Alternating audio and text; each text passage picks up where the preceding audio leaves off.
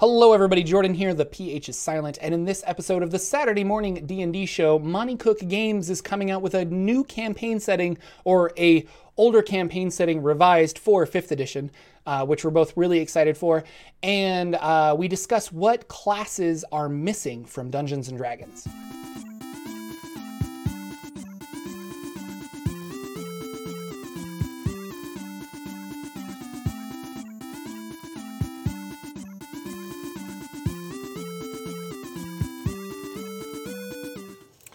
Hello, ladies and gentlemen. Welcome to the Saturday morning D&D show. My name is Jordan with a silent PH in the middle, and I am joined always by my wonderful co-host Sir Lucian over at Sir Lucian Gaming. Say hello, sir.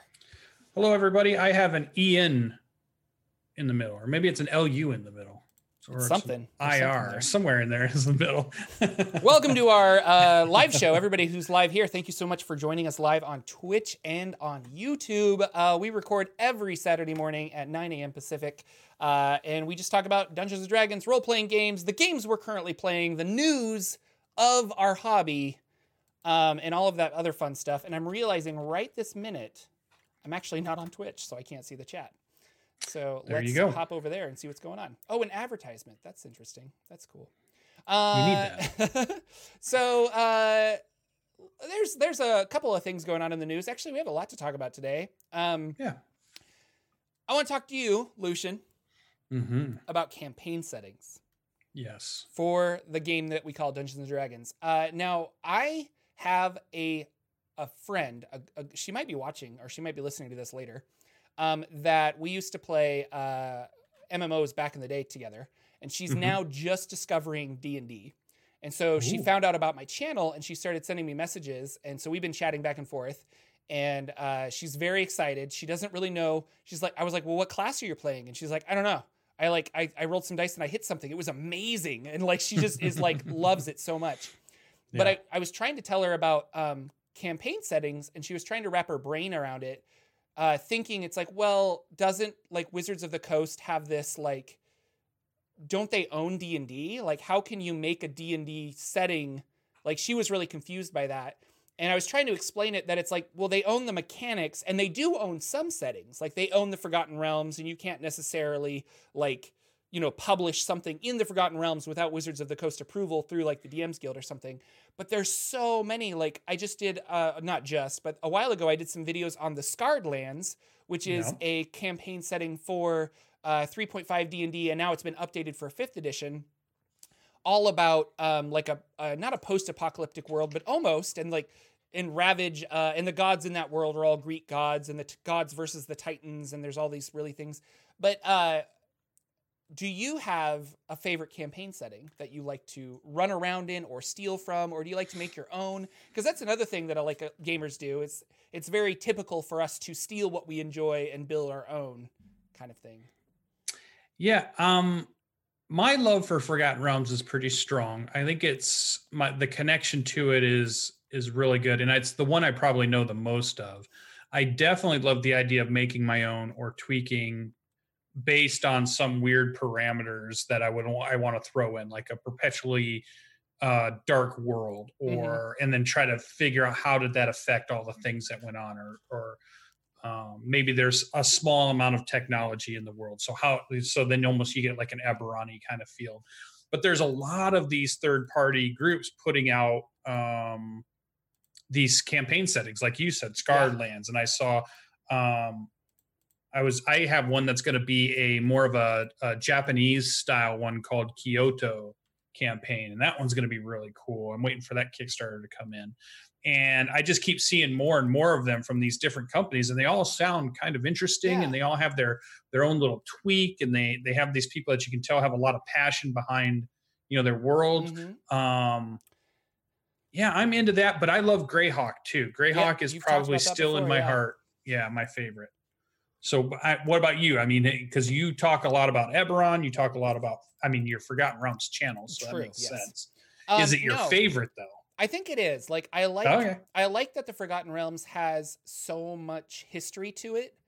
Mm-hmm. Um, and I think that's where a lot of people get hung up is that there is all this like established lore and history that a lot of players are like, well, I especially if you have players that have read a lot of the novels, it can get frustrating when you're like, well, I want um I want uh I don't know, the the leader of Neverwinter to be this guy rather than Lord Neverember. Mhm.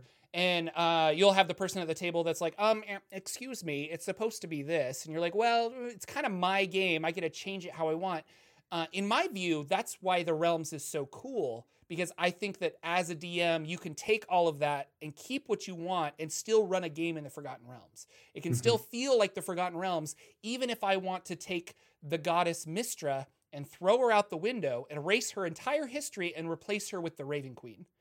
Yeah. It still is Forgotten Realms. It's just my version of it because I like that. And so the number one critique of the Forgotten Realms, like why people don't like it, is actually why I really like it. I don't think you have to do, I don't think you have to play it like Wizards of the Coast is handing it to you. And I don't think Wizards of the Coast is intending that.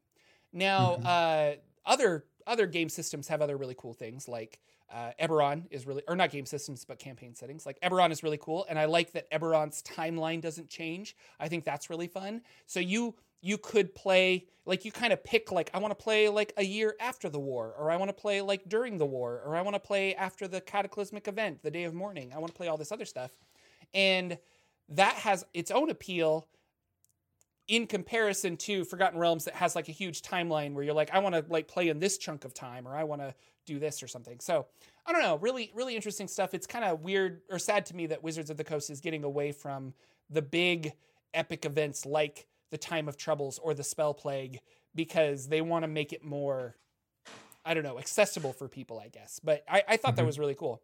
Uh, the reason I bring this up is because uh, Monte Cook Games, I'm a big fan of Monte Cook games, obviously, here at the channel. Uh, Jordan Mhm. loves Invisible Sun.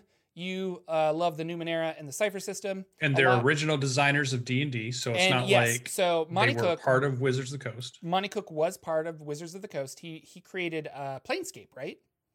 I believe so. Yeah. Yeah, yeah. So uh, anyway, Monte Cook Games they just announced that they're releasing a campaign setting for D and D Fifth Edition and the Cipher system. So it's going to be two books. You can you can buy this and play it in either, which I thought was really cool. And it makes Mhm. sense. They want to sell the book for the most popular role playing game out there, and they also want to sell the book for, For their, their, most stuff. popular game. So it makes yeah. sense.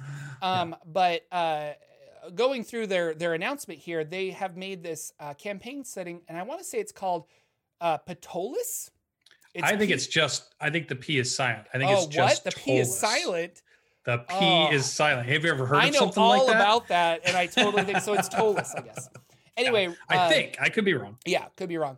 But uh, when Monte was working for Wizards of the Coast, designing third edition and doing a bunch of stuff, uh, he was running a game with Wizards of the Coast elites.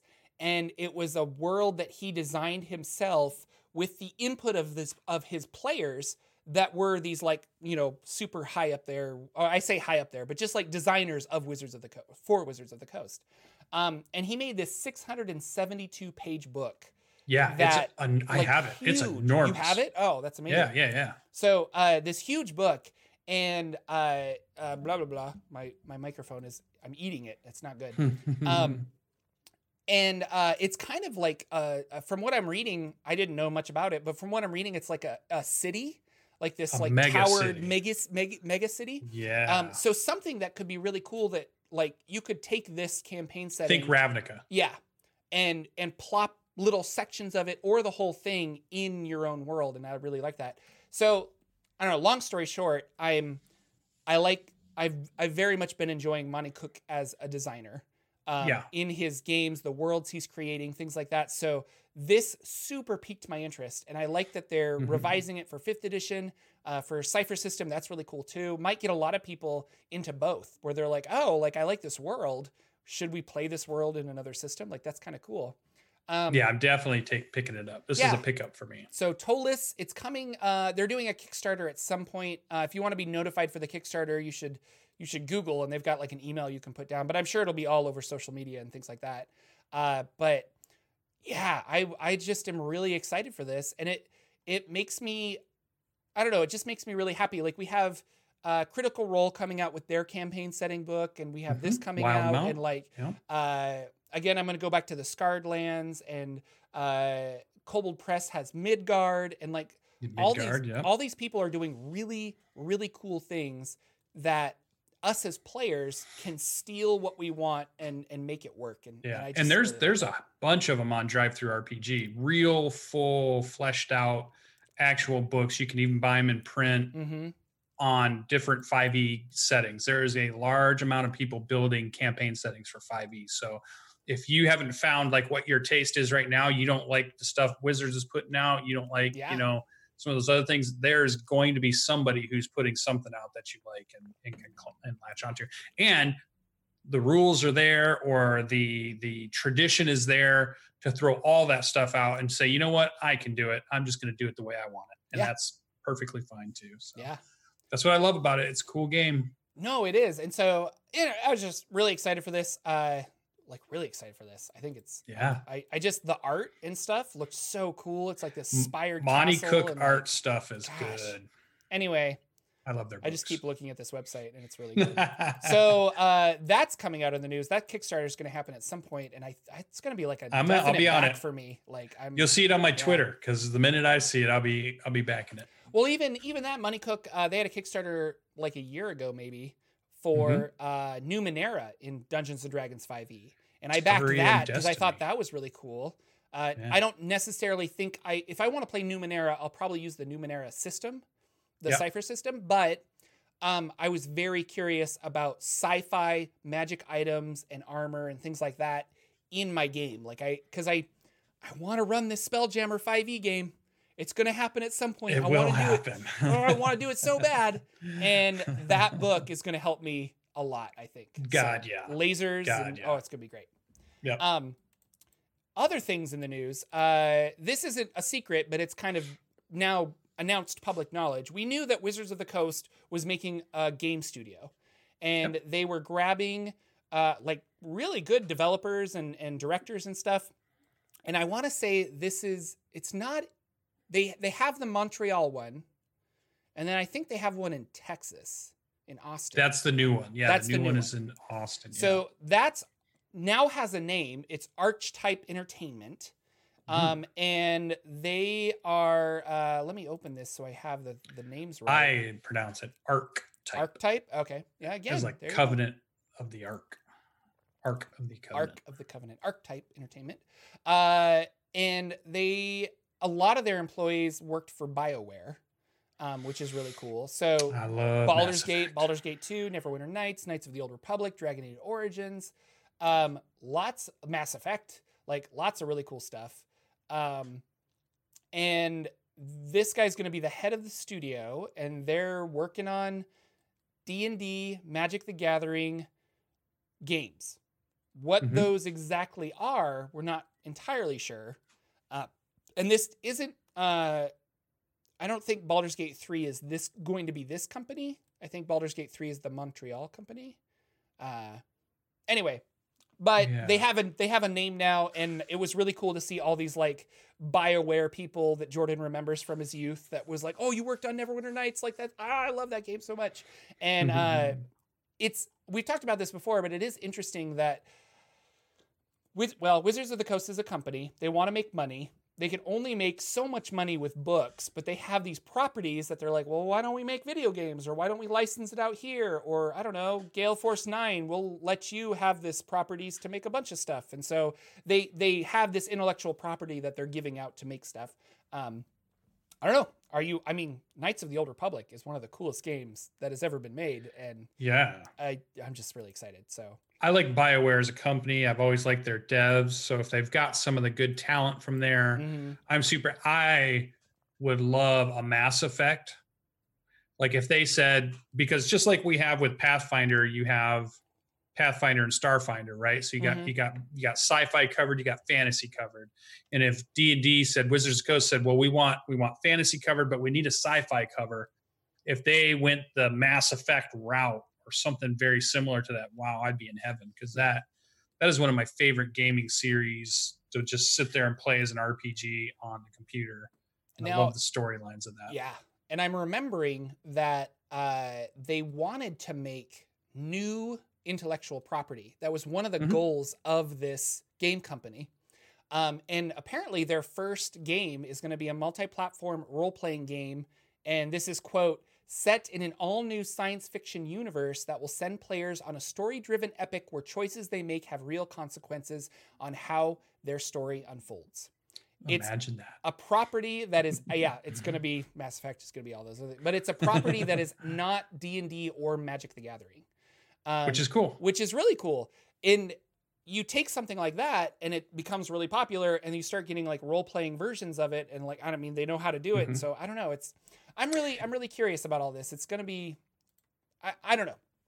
Yeah. really and I feel like we're in the times of remakes and redos and, and sequels and capitalizing on Nostalgia. um, properties that we already own, IPs that we already own. And every now and then we're only getting the sprinkle of something new that's not been done before. It seems like that's kind of gone by the wayside and it's more popular to just kind of bring back the other stuff. But I'm can't wait till that kind of dies out as a as a trend and we get back to everybody's building these brand new IPs that nobody's heard of and we get a big slew of those. And So those can be popular. that's the route like, they're going. Like great. I mean, Blizzard has been sitting on World of Work or Warcraft and Diablo and StarCraft for so long, and those are great. Yeah. But then they come out of nowhere.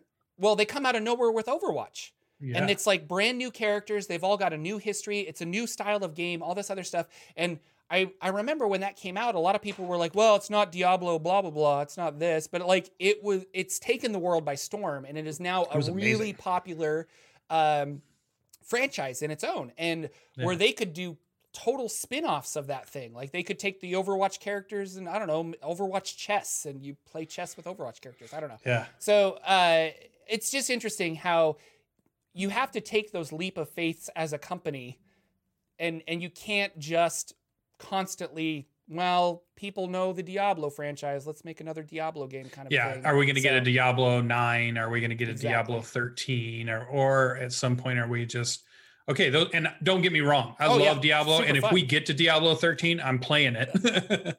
I'm playing them all. They're working on Diablo 4 now. It's happening right this minute. Um, I'm with that, but I, I love the idea of new new IPs. Like when stuff comes out of nowhere, like there was the game last year that was the the kind of Viking slash nomadic girl protagonist who was fighting sci-fi robot dinosaurs. Um, super popular game last year or the year before. I'm forgetting the name of it, the top of my head. But that was like that just come out of nowhere. And when you watch some of the videos and the previews that, you're like, okay, whoever imagined this was super cool because like all the dinosaur creatures are these weird cybernetic versions or robot versions that somehow took these shapes and forms and then hunted humanity to near extinction at some point. Mhm. And I'm just like, oh, that's so good. And it's just, you know, just I love it. So I love seeing new stuff. When Mass Effect hit for the first time, that just blew me away. That was such a good, just out of nowhere IP. So, but you know, there's so many good games everywhere. It's not just in the tabletop role playing. Like if you go to Steam and you see the games that are coming out daily, and you'll find little RPGs. You'll find your little, you know, uh, like the game you've been playing recently. Um, what was the name of that? Hob? Uh, your Hobbs. yeah, Hobbs. I mean, just out of nowhere, cool art style to it. No Man's Sky. Mhm. Um, you know, just all these things that just come out of nowhere. I love it. I love seeing this the brand new stuff that gives you more inspiration. You know, you didn't Oh, even yeah. know you wanted it, and then you saw it, and you're like, now I want it. so very cool. Uh, Horizon Zero Dawn. Is that what you're thinking? of? That's it. Mm. Good job, chat. Good job, chat. Horizon Zero Dawn. Just watch some of the trailers of that, and they're so evocative and cool. Even if you haven't played the game, and from all accounts, like I haven't played it yet, but the game is super cool. Yeah. I did just buy Spider Man on my pay, PlayStation Four, Mhm. um, and that was really fun swinging through the total segue, swinging through the city of New York with that. I was like, oh my god, this is really good. Yeah. That. I love the Spider-Man. But. Horizon Zero Dawn is what I was talking about. That's awesome. Um, yeah. So new video games, new Wizards of the Coast stuff. Uh, we're not like I mean we're a D and D guy. We're not or podcast. We're not like a Wizards of Yeah. the Coast podcast. But uh, I mean we're both gamers. Like board video RPG kind of thing. So I, I don't know. I'm really I'm I'm super interested where this. I'm excited going. to see what they put out. Yeah. Uh, what else is going on in the world of Dungeons and Dragons, sir? Well, I saw a little bit over the week, and again, I was super busy this week, so I didn't get to dive in as much. Um, I got to spend my week in Denver, which was nice, and I am finally back home for all the Welcome Denver fans. Uh, it did snow while I was there, and then it, and so I blamed it on me because it's snowing when I got back here. So the, the Michigan guy brought snow to Denver, but I did see that the there is for those of you who, who are more interested in Wildemount than I know it appears that me or Jordan have been interested in in the last two. We're not we're not knocking it. If you guys love it, it's great. Oh no, and. I I'm a Um, firm. and I yeah. I, I'm great. You know, it's great that you're going to play in it. But if you want to see somebody playing in the campaign, obviously, I guess there's Critical Role, so that'd be one good way you could do it. But if you're looking for a different version of it, or see how somebody else is going to try to take that Mhm. world and run with it, they there is one on D and D Beyond right now, um, being done by uh, Todd Kenreck, and I believe it's called uh, Heroes of the Mist. But their characters are going to this Wildemount world, Okay. so he's he's pivoted his same- group yeah.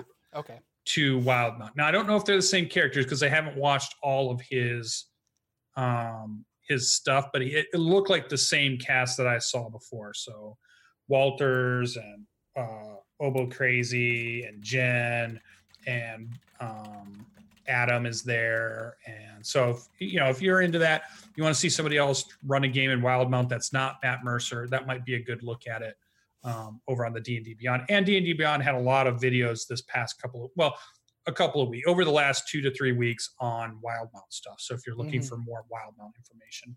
There was also a lore you should know with Chris Perkins if you want to know more about the gods and geography of Wildemount. I've not watched it, but I did see that it was out there. It's on my queue to go through and watch. I'll probably watch it a little bit later today and see what that's all about. I figured Jordan would be into that because he's our lore Yeah. aficionado of No, all yeah, things. the, the lore you should knows have always been really fun because Yeah. again, like I like to steal little bits and I want to make my own campaign setting at some point, and so I'm like kind of oh I like that idea, and so yeah. yeah. We had a little bit more from Dragon Plus Live, which is Bart Carroll talking with uh, Jeremy Crawford, and they touch base on a few more things of the subclasses, but they do talk about a few other things in there. I'm halfway through that one, and it's pretty good. They've got some good discussions in there about um, can a war, uh, can you as a warlock have a pact with a god, um, or does it just, or are you just a cleric at that point? And they they have a little cool discussion about that. Oh, that's they have a cool discussion about the rules and where they were going with some of those things. And it, it's pretty fun. I always like watching those two talk about. So i i'll watch jeremy crawford talk about dungeons and dragons 24 7 i don't know what it is about the way he thinks and he articulates the what they're thinking when they're creating things and the way he tells stories and the way i just i could watch jeremy all day long i don't know i just really like listening to them. Yeah. um, so those are the videos that I saw that were out there. If you're missing anything or you feel like you want to you want to get some Wizards of the Coast D and D knowledge, those are the things. I did send Bart. I haven't looked it up yet. I sent Bart Carroll a tweet because I have not seen the Dragon Plus uh, issue for January, and here we are, February first. So I don't Mhm. I don't know if they're going to be a month after, like the January issue actually comes out in February, and then the February issue actually comes out in March. Maybe that's how it works, or maybe January was too much holiday stuff, so they didn't get one out, or maybe it's late, or maybe I don't know. Maybe they're changing something.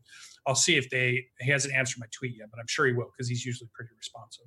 Oh, cool. Um, so that was about the news that I saw. There's lots more Kickstarters about to kick off again. I've been seeing some things that say, keep an eye on these Kickstarters, keep an eye on these Kickstarters. So I can't wait to get into my, I mean, I've been get, I got uh, several have come in over the last probably two or three months. And I'm all ready for the next wave of Kickstarters that I'm going to go ahead and yeah. uh, help get done because I just love the idea that me throwing my 40 or 50 dollars in helps them create a, a game you know Yeah. helps them create their dream which is super cool which one day i'm hoping me and jordan get to do something I like would like to way do a- down in the uh, you future know, just do something cool I, I keep thinking about this campaign setting or or we Mhm. even uh, we wanted to make like a a magic item generating table and uh, I want to you know and then like why not combine those and try to make like a cool book and and do a Matt Colville and get a million dollar Kickstarter that'd be really awesome Yeah. Uh, speaking of Kickstarter, or just to get something published. I, I Oh, love yeah. the idea that we would have a book that has some good artwork in Mm-hmm. it, that's laid out by a professional, that we we put our our sweat into. oh, and if I can just have Oh, it sitting on my oh. shelf, jeez. Oh, sweaty book. Oh That's man. the dream. um, Our, our sweat and blood. We'll, we'll mix those Oh, two God. things Oh. together. Yeah, great. Uh, a kick. I just got an email this morning because uh, Kickstarter I backed just finished. It got funded. You probably have heard of it. The Adventurers Tarot. yeah. and this was a that was fantasy cool. themed card uh, tarot deck for use with fifth edition Dungeons and Dragons and other role playing games. The art is phenomenal. These cards look amazing. I bought two packages because uh, I was because you'd been talking about a kind of a Terra deck. Oh, yeah. I want to do like a. I want to be able to. I don't know, like in in Raven in Ravenloft in Curse of Strahd, your uh, they they let you do a pseudo kind of um, fortune telling, and then that fortune telling hides items within the adventure that you need to complete the adventure. So you could hypothetically replay Strahd and and all this other stuff, but.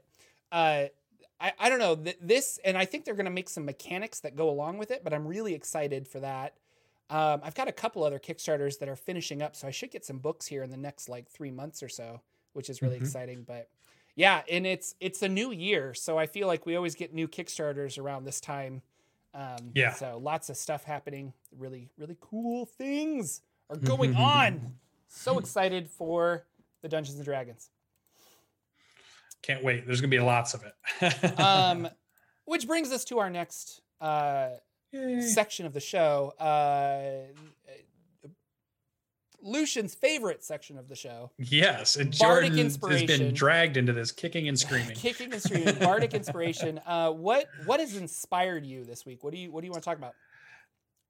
There's uh, the idea, the kernel of the idea that I keep playing around in my head, and it's obviously based off of I've been reading a book that has something similar, but it also harkens back to um, a dungeon master that I played with quite often. One of my favorite dungeon masters, a good friend of mine, who to me has been the dun- best dungeon master I ever got to play with. Like if I was going to say, you know, who was my best dungeon master, it was him. It Yeah. was it was this guy. Yeah, and uh, Gotcha. yeah, yeah, it was him. Um, and I remember a campaign he had set up that happened once one of our characters made a dwarf, and his backstory was about he was he's uh, a long lost um, heir to a dwarven city that is has been taken over. It's it's no longer part of the dwarven kingdom. It's overrun. It was lost hundreds and thousands of years ago and he was he was writing his backstory up about he his family always have wanted to go back and retake this dwarven city like it was just their goal in life to to to bring it back to life and in this book i'm reading they're running away from the bad guys through this lost dwarven city. So that brought those memories back up. So the idea is my kernel my bardic inspiration is this idea of what about running a campaign where you sit your players down and say at least one of you has ties to a lost dwarven city and you have just finally found out um, like the location of it. You found out that a- an entrance has been opened and are you ready to go back and take this city back almost like one of the most famous lost dwarven city stories basically you know the hobbit which is the whole thing where they're they're going back to where Smaug has taken over everything spoilers and the dwarves want their city back. Smaug has taken that city and they want their city back. And if they could get that city back, how great would that be? They could bring it back to prominence. So, this idea that you could run a campaign that has all the obstacles that are going to be in the way of the players and all the things that they're going to have to do to start trying to clean the dwarven city out and how far does it go down and what was the reason it got overtaken in the first place? Why did all these other ones able to hold but this one wasn't? And what was the thing that took it over? You can play around with is it a big dragon or is it huge goblin tribes or is it you know like the mines of moria kind of thing? So that i just feel like that has a really good kernel really good strong basis for a good long one to two year campaign that you could really dive into. And you could then really incorporate a lot of the strongholds and followers stuff.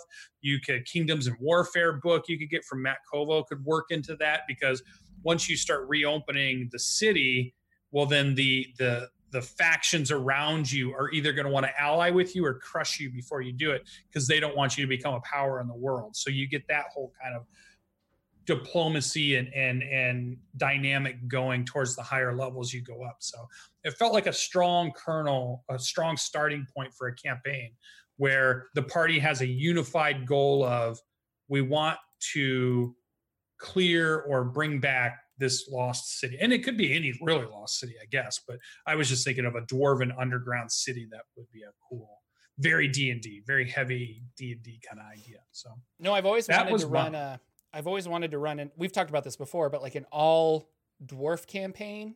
Yeah. or like and then have their or or just anything like all halflings or all this or all tieflings but the all dwarven campaign i really like the idea of the sorry, solving dwarf dwarf problems. Yeah. And and it's not like we have to save the world, we have to do all this other stuff. It's like no, nobody really cares about this ancient uh, dwarven city that was taken over by a dragon. Um, but you're right. Every single time I think about doing this, and I'm like, oh, that's yeah. a great idea, and I start writing things down. I'm like, oh, this is The Hobbit. I, I did it again. it I, I, wrote The Hobbit. Dang it. Yeah. Dang it. it. but I like I like that idea a lot of of of problems that are are uh, and you could do this with a regular adventuring party, but like pro- I guess Saltmarsh is a great thing of this, where you have this adventuring party, but the problems are Saltmarsh problems, and they mm-hmm. have to solve the the Saltmarsh problems. And I I like smaller, focused stories like that. Um, geographic based. Yeah, geographic based kind of a thing. Yeah. Uh, there's something to be said about running around the world and doing all this other stuff. And and honestly, that's my my new campaign that's going to start on February 19th. That is uh, the, not what I'm doing. Like it's going to be big large problems that they all have to do and i'm trying to figure out how to tie all these adventures into like why would they care about saving the world you know yeah. and, and that's that's almost more difficult than saying no you're all dwarves and you want to reclaim your homeland like yeah. or no you're all you're all part of of neverwinter and you want to do you want to help the the lord of neverwinter he wants to he wants to pay you to do this thing and and saltmarsh yeah. was like that like you guys are invested in saltmarsh and things like that so it's or, it's funny like we have these grandiose visions of like i want to go all these in, but it's almost harder for them for you to tie people in so yeah, yeah. Or even what about if you only ran this campaign because you know it's going to kind of be hobbitish anyways, but you talk to each of the players, they're all brand new to D&D yeah. and they never watched The Hobbit. So they don't know any of it. They they I think that'd be super cool. Do they live in Antarctica or something? Like, well, I don't know. I, there's lots of people that haven't watched Lord of the Rings. What? That's yes. Ridiculous. There's look, it, you're a boomer now. That's the problem. it's all these young kids growing up. That's an old movie. oh man, I'm gonna watch The Hobbit today. That sounds like a great idea. I it is. I just I just rewatched it the other day. It was really good. Are we talking about the animated Hobbit though? No, or, I watched the newer. I actually started rereading yeah, The Hobbit just not good. too long ago, and it's pretty good. Um, no, I I I love love love the animated Hobbit a lot. Um, yeah. The Peter Jackson ones were fine, but like that one, I guess has nostalgia. Going back to nostalgia and people remaking things, like that has a special place in my heart, and I really love it. Mm-hmm. Um, I had a couple of bardic inspirations. Yeah, what is week. your bardic inspiration um, this week? And I'm I'm gonna throw this out here. It's okay if you don't have an answer, but what classes are missing from Dungeons and Dragons? Like, think about a other Pokemon other class. a Pokemon class. Like you want like a, a fight with your pets kind of thing? I want a better, more robust Summoner? pet class, okay. summoner class. Um that's actually not one that bogs the game down, mm-hmm. one that keeps the game moving, but one that has a lot of variety, like a lot of choices for you to make to say, oh, I want to, I want to do this, and a lot of opportunity for you to capture or create or upgrade or modify or get new things as you find them, and then they can fight next to you, and and it doesn't overwhelm the game in any way, and there's mm-hmm. a there's a reason that it all works out and it works mechanically. I want that. I want a really cool summoner slash pet class. Um, and I know I, everybody says Beastmaster and all that, but it's not. That's like one version of a pet class, but that I want a more wide ranging. I want you know yeah. just crazy. and the artificer has their support utility creatures. I like it, and yep, they and they did a good job of that. Stopover. But you're right. I I've also wanted a uh, a puppeteering class where your pet is this puppet that you manufacture and build. Um, and there was something online. Somebody made like a puppet a puppet master class where not only could you control your puppet and do cool things, but you could also like attach uh, magical threads to a creature and move Mhm. them. So it was very much like a control kind of class where you could move enemies out of the way or halt their actions. I'm keep doing this because that's my string puppet string hands. Uh, but I I really liked that, and I've always wanted something like a puppet class. I thought that would be really cool to to have. Um, but you're right. The when we I we just played Acquisitions Incorporate. Well, not just. This was two weeks ago. We haven't played in a while. Um, but uh, our druid summoned like five wolves, and the whole game just went like yeah, and like oh, okay, we got to roll Mm. for all these wolves. How much hit points do they have? What's going on? And and you're right. Like when when the druid summoning uh, aspect comes into play, it slows the game down a lot, or combat, it I should say. Yeah. Um, and it would be cool if they and, and the artificer is a good push in the right direction. But you're right. That is, I agree with you. That is also a class that I um, am missing. I like that class a lot. Um, but I think you had something in mind when you Yo, asked the question. very true. so- uh, but I wanted to get your input. Uh, I want a. Uh, I, I'm a big Final Fantasy fan. I played Final Fantasy through all of my youth, and I love the games a whole bunch. And there is a class in the Final Fantasy game series called the Blue Mage, and I love Blue Mages because they learn magic that enemies can do. Um, and so I was thinking, like, that is a class that has not been in Dungeons and Dragons before, uh, and I want it to. Well, what is a blue mage then? Tell us for those In- of us that are not Final Fantasy aficionados. Well, that's what. Yeah. So so blue magic is monster magic. So monster magic. a ma- uh, a monster's attack. So for example, Ah. um, you have uh, cactuars. They're little cactus creatures, and they do an attack on you called Thousand Needles, where they throw a thousand needles at you.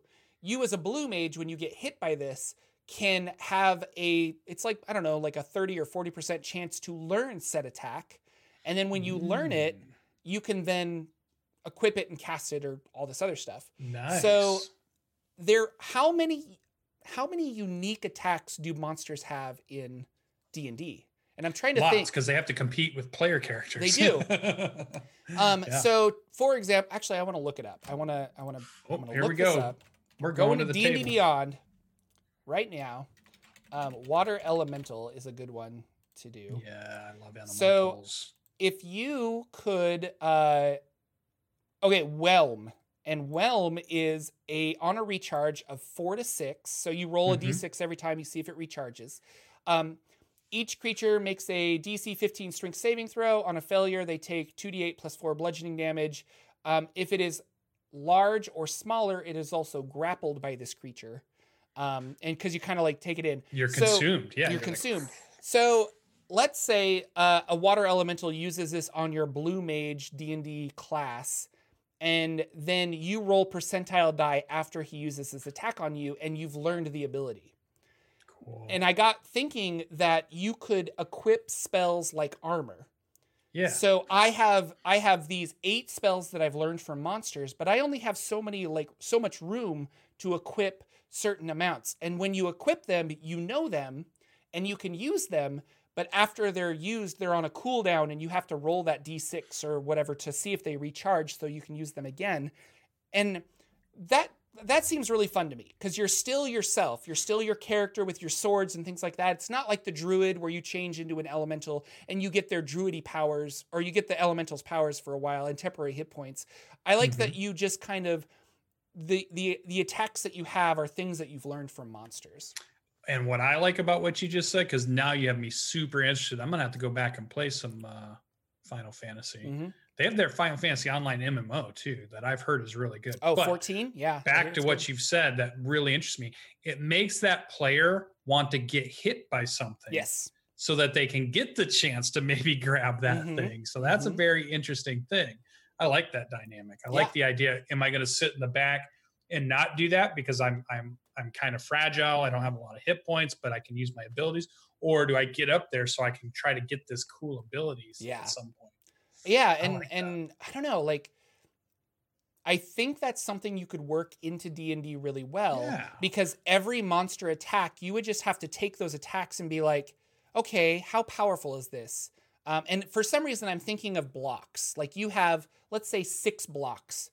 And Mhm. um, this whelm spell costs 3 blocks. So the Mhm. more powerful the spell, the more blocks it takes and the that less helps you balance. the less variety of spells you have, but you might have one real strong spell and like one weak one, or you could have like five week spells and you know something like that. And I like that. I like that idea. So you could have like a variety of stuff, or you could have, and maybe on a long rest you can change them out just like a wizard or something.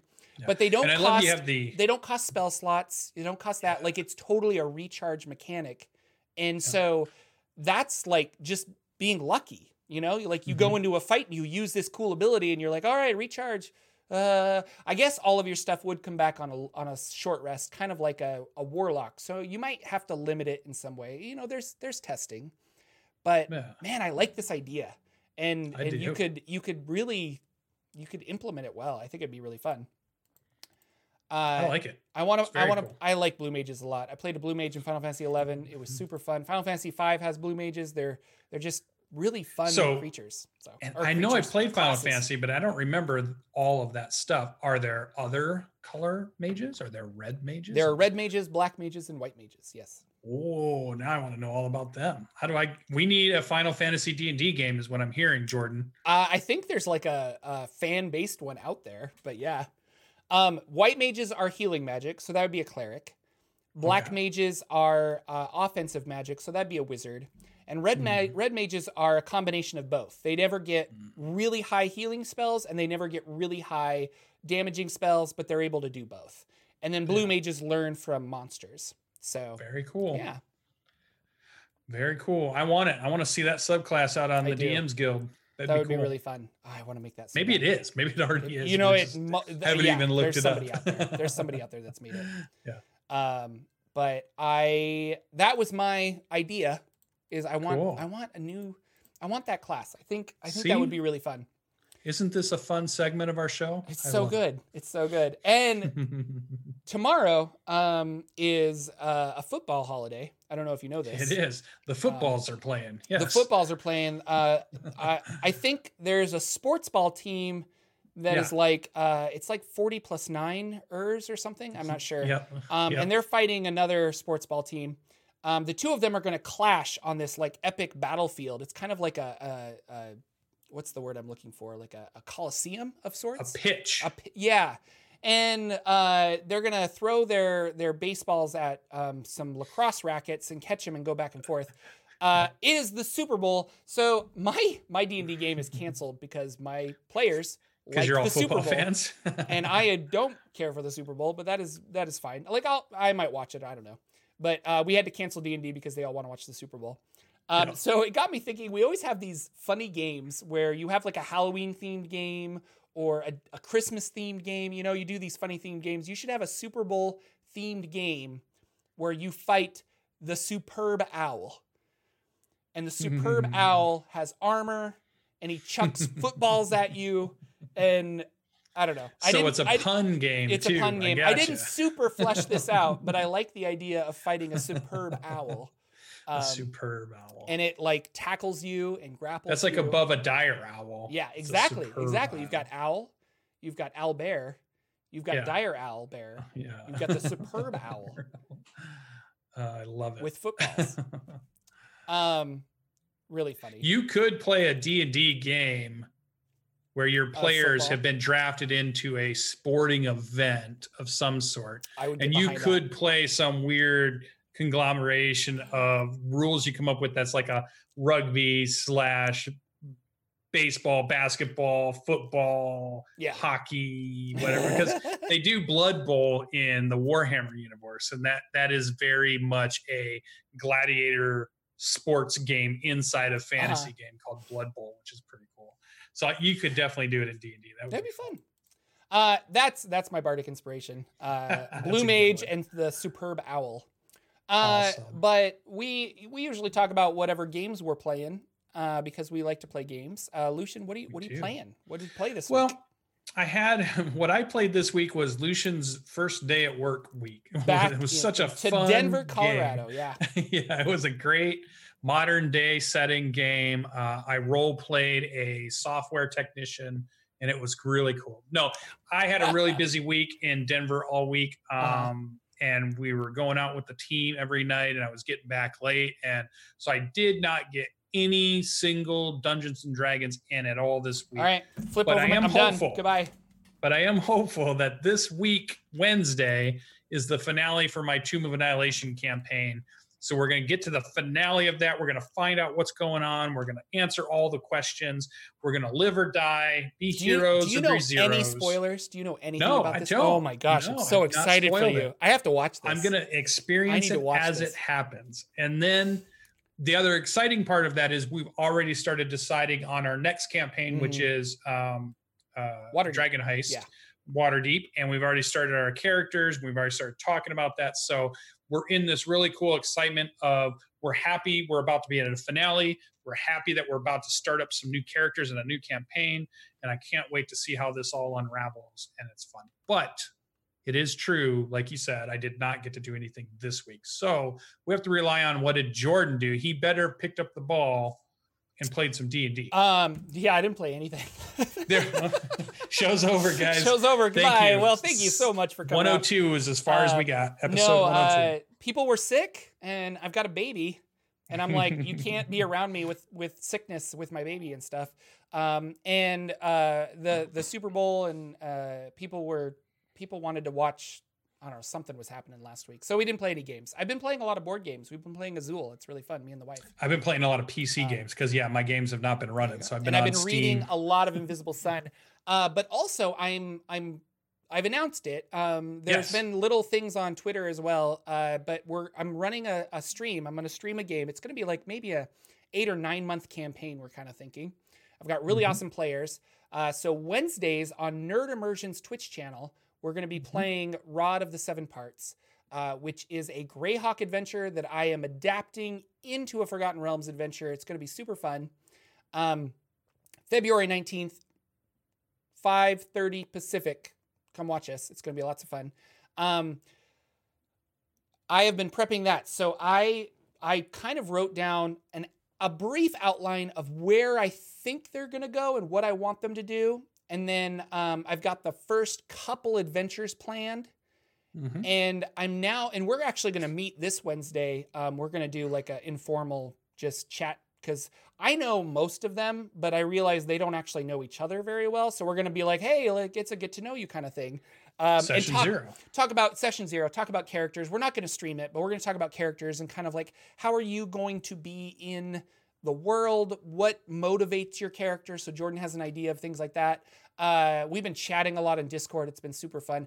They're so excited for this, and I'm really stoked too. It's going to be a lot, lots of fun. But yeah, so I've been prepping my Rod of Seven Parts game a lot, um, reading through the original Greyhawk Adventure, uh, second edition, and then uh, creating new monsters, creating new magic items, uh, things like that, so that I have like a clear uh, kind of direction for them to go. Um, I think we're going to start in Neverwinter. I, I just kind of, Ooh. I've always loved Neverwinter. And uh, a Mhm. lot of people were like, you should start in Waterdeep or you should start here. And I don't know, Baldur's Gate. And I'm like, you know, we haven't had like a good Neverwinter. I'm going to start there. So we're going to do Neverwinter. Uh, and because this is a streamed game, I want it to be good because I get really nervous. Now, Lucian, you stream a lot of games. I get nervous and audiences spook me, which is weird because I do performance for a lot of my life and for a living and things like that. Uh, but uh, the internet streaming is is just odd sometimes, and I'm getting better about it. But like, uh, do you do you even think about the audience, or do you just play a game for your friends and then stream it, kind of a thing? Yeah. Yeah, Yeah? just like this show. I mean, I don't I mean, I love interacting. I don't I don't get nervous in any of that. It's also part of kind of my actual career, which is being in front of people and presenting and teaching and training and Mhm. talking with them. And it could be Tap groups of yeah. four to 10. It, I've been in front of groups of 250. I've been in groups in front of groups of thousand and talked, you know, it's all, it's that's something I, and I realize lots of other people struggle with that, but it's not something I did. But the streaming thing for me is just, The only hard part for me was you're trying to juggle so many things as a dungeon master because maybe you're doing like screen overlay stuff, maybe you're switching between types of versions or, or camera angles that you want to do, but you're also trying to keep up with what the players are asking you and doing. You're keeping up with what you're you want your monsters to do or how they're reacting to what's Mhm. going on. And there's like a million things. You're like already as a dungeon master, you have a lot to think about, and you throw some more stuff on top of that, which is I'm running a show or I'm producing my own show at the Yeah. same time. But I find it very rewarding at the end of them. I find it really good that you can go back and watch them Yeah. and um, they're like a like you're recording them so that way you can always go back because right now the only way we ever know about the old games that we play are just the stories we remember Yeah. we'll be sitting around with our friends and we'll retell the tale of do you remember when we fought that beholder it was so cool and this and that and sometimes that story is probably even better than it was which is how we are we all like to make our stories really the fish I caught was go. this big. Yeah. yeah, exactly. But it's still cool to be able to go back and watch some of those old things, and maybe they're not as big, as good a quality. Mine have never been as good a quality as like a Critical Role or a Yeah. Matt Colville production, but I still had a lot of fun with those players. yeah. Um, and I still like being able to go back and saying, "Oh yeah, I remember that in that episode we did that weird thing and this fun thing happened." And You know, It's cool. and you're like right. it. I, I I have a son now. Um, yeah, little baby Oliver, love him to death. Crying a lot less, so love him more than I did before. Um, he, uh, I, I was thinking about this as you were talking just now. That like that's actually something that if I if I make this, if I do this year long campaign, you know, maybe when he's in his teens, he's gonna be like, "Well, Dad, you've been running games for me, but like." I don't know, like what? Where did you start? And I can be like, oh, watch the, you know, like here, there you go. you can Yeah. watch, you know, uh, uh, 37 year old Jordan when you were just an infant running this Mm-hmm. really awesome game online, and it's there, and that's kind of cool too. So, Yeah, um, So not like necessarily trying to get famous off of this, but like I have had a lot of people who like the channel that they're like run a run a game, and I and I've run one shots and stuff, but this will be my first like Forgotten Realms, you know, on brand running a really cool game, and it's Yeah, it's modeled off of something that people know, but it's Mhm. also um, it's also my own thing. And that's what I really liked about it is I have this rough outline of the rod of seven parts, but I can also I can throw in anything I want and they can go anywhere they want. And I told the players that I'm like, I want this to be your campaign just as much as it is mine. Where do you Mhm. want to go in the Forgotten Realms? Like, we can go anywhere, really. So I mean, yeah. and they're going to start at level five. We're going to try a little higher level campaign, and my goal is to get them to like twelve or thirteen. And so we'll see. Yep. And I'm one of those nebulous they who keeps bugging them because I think, you know, why not have the person who gives us all this knowledge about Forgotten Realms run a Forgotten Realms game? That'd be awesome. Yeah. Um, so our dreams have come true. We get to watch Jordan run a Forgotten Realms Woo. campaign. This is gonna be good. It's going to be really awesome. I'm really excited for it. Uh, again, yeah. So I've been doing that. I've also been reading a lot of my Invisible Sun books, and um, Mhm. I have a book called The Secret Streets of Satyrine. I think it's called, and it's it's basically like if you were going to run an Invisible Sun game in the city of Satyrine. Here's NPCs and here's plot hooks and things like that. Um, and again, steal like an artist. So I'm reading this, and I'm like, oh, I like that NPC for my Rod of Seven Parts D and D game. I was like, oh, I like that, and I like this idea, and I've been stealing a lot of that, and I think I'm gonna work in maybe NPCs, maybe uh, other stuff, but I, I like. I it's just a robust world. It's really well thought out. Monte Cook makes such good stuff. He's such a good designer, especially with Invisible Sun. It's just Yeah. designed really well. So I've been reading a lot of that. Um, and then to finish out the the the thing, uh, I, Yeah. I I bought a book the other day. Um, I saw that you got something in the mail too. Do you want to talk about I that did. first? Yeah, I, I did get mine. Becoming AI RPG that was done by uh, Dylan Grinder. He uh, he was, if you remember, back in the days of earlier shows, he was running our game of Tomb Annihilation um, on his channel, and he also decided to write his own uh, RPG. So he did a Kickstarter and did the whole thing, and I got that. And it's it's a really cool game, sci-fi. What's it called again? So everybody Becoming AI, becoming AI. So Can I Google idea- it and find it or? Probably. I Okay. would think so. Um, I think it's on Drive Through RPG. Um, if you would like to get it, I got my printed copy finally, hardbook cop- copy, and I just really like this idea of indie people that are writing RPGs that are putting stuff together. and it was a really fun kind of book, and it reminded me a lot of kind of the Monte Cook kind of stuff and. Mhm. Uh, the the far the the nearish future but maybe even far future ideas and what kind of games could you run you know from that aspect. So Yeah. that was really cool. And i got the i came home from denver and had that in the mail and i thought oh that's cool. It's always That good to come cool. home to a like one of your kickstarters sitting on your desk. So that's always fun Yeah, so but what was the book you bought Um, so uh, friend of the show, uh, Ben, Yeah. Questing Beast. He does really questing good beast reviews. he's such a good guy um, he's a really good guy. Yeah, you you roomed with him at Gen Con. He's i really did awesome, he yeah. was really good He's Yeah, it was really funny He uh he's uh he does the OSR, the old school Renaissance Mhm. books, and so kind of these indie uh, RPG books that really apply to a lot of different games, and I like I like those books a lot because they're they're just I can use them for Dungeon Crawl Classics. I can use I don't know I can use them for anything really. Um, and and again it's it's about sparking that that oh I want to do this. It's really cool. So Mhm. he uh, came out with a book called, or not he, sorry, Ben reviewed a book um, called Magical Industrial Revolution. Um, so if you go to Questing Beast on YouTube, you can find this, and he does a really good review. Uh, it's a it's a book about like not post-apocalyptic, but uh, if magical, if kind of I think about Eberron, like if magic was used in a not a magical way, but a like, oh, I can summon a fire elemental to create this steam engine to work, and I don't know things kind of like that. If we push that far enough, it kind of will implode in on itself. And this book is about a it's a pre-apocalyptic setting is kind of what it call says about it. Um, Mhm.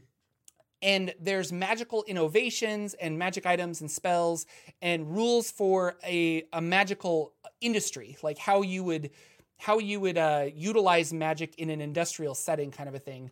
Uh, Mhm. monsters tools for urban campaign settings. It just looked really really neat. Um, and it's on drive through rpg and i'll put a link in both chats if you guys are interested in that. Um, but i i uh, i picked that up. Now unfortunately um, I bought I bought it from their website, not from DriveThruRPG, and uh, I bought the PDF and the print version, but I Mhm. couldn't find a download for my PDF. So I contacted the company and I'm like, when am I going to get this? And they're like, oh, we send out a download link when we mail out the the print version. And I've never had a website do that. Every single time, you it's like, like you, you buy it that you get the PDF immediately. So I'm a little like, oh well, that's that stinks. So I have to wait till I get this, but I'm really excited for it. I think it's going to be awesome. And Yeah, when I read uh, Magical Industrial Revolution, yeah. my mind immediately jumps to Industrial Light and Magic, Oh. ILM, which is the.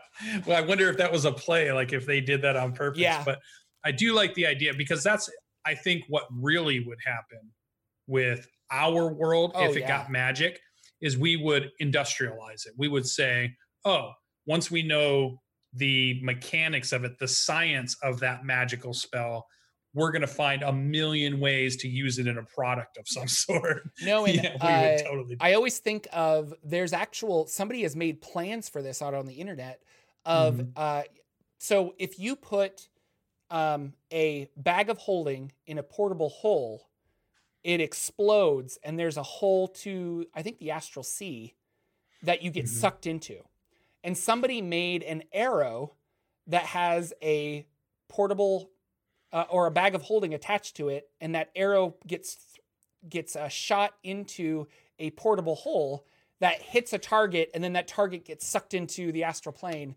uh, and that's I that's how human minds work. That's how You know, work, they look at that and they're like, I don't want to make a spell that does that when I can. The effect of these two things does this. How can I turn that effect into a weapon or something Yeah. like that? And so, uh, and this book also has um, a, a mythical or a city called Endon or E N D O N Endon, and uh, that's another thing that I like. Where like kind of like Vornheim. I know we're we're angry at the guy who wrote Vornheim because he's not a good person, but um, Vornheim and and uh, various other supplements like that, where you can kind of take these cities and and plop them into your world is kind of cool. Mhm. So I it was really cool. Um, and then speaking of coming home to cool things, uh, I got this book. In oh, it's big. Hang on, I got to take something out of it. Oh, it looks big. Oh, it's real big. So I got this book. Let me uh, open up my thing so you can see. Um, and this is Immersive Battle Maps by uh, Yarrow Ah. Studios. And you can go to yarrowstudios.com and pick this up for not a lot of money. It's actually really affordable. Um, and what it is, is uh, it's maps. So I always open it to that one. I want to do this. And the book is designed, lighting, the book is designed to be laid flat on your table. And then this is gridded. So it's got 30 different maps in it and you just plop it down and then you have like a graveyard or a desert or I don't know what's a good one. Here's a boat, like a shipyard. Mm-hmm. Um it doesn't fit on my shelf. That is my only complaint about it because it is so yeah. big. What is Uh, the size of that? I I don't know. Like and then they came they gave me all these uh, stickers that you can put on the dry erase Spell things, spell effects effects. and there's like Nice. uh corpse like you can lay down like here's here's where a body died or things like that. That's why I um, love online games because you can throw down those really cool backgrounds. Yeah. You can put really cool spell templates out, and you don't always get that at your home games. Sometimes your home games are great. You have everybody around you, you got your snacks on the table, but sometimes it, it devolves into squares and a and a and a marker, you know, a dry erase marker, and not and it's it's all relying on how well you can draw something versus you know you can put some really cool stuff on. Yeah. So uh, thank you, Yarrow Studios. Um, I was really excited to get that and open it. It's really cool. Uh, you should check out their website. It's awesome, yarrowstudios.com. Um, and I'm excited to use that because, like you said, it's kind of it's really nice for me to just be like, oh, you guys want to go there, and then I can just plop down. You're there. It's really cool. Look at this. Mhm. Um, and there's lots of city ones in there, or like towns and stuff um, that I'm ex- urban, I should say. And uh, uh, as my players go to the city of Gloomrot, I think I'm going to utilize a lot of those maps because I have them and they're really cool. So, uh, man, this was fun. I'm just jazzed. I saw the coolest play last night, and uh, my my mom and my sister babysat, so me and the wife had a date, and I'm just like, I'm on, I'm having just the best day. So, really excited. Thank you for coming out to the Saturday morning D and D show, everybody. Uh, really excited to have you. This was a lot of fun. Uh, stay tuned for next week when we'll be back with another episode of the Saturday morning D and D show. Congratulations again to our winner. We have mailed out the prizes, so you will get them shortly, um, and that will be awesome. And I hope he tweets a bunch of stuff out. Uh, wh- what else? Anything else we need to say before we go? Nope, I don't think there's anything. I think you got it all. All right. Uh, you guys are awesome. Uh, again, so happy to have the people live here watching us. Thank you again, and we will see you next week with another episode of the Saturday Morning D and D Show. Goodbye, everybody. Take care.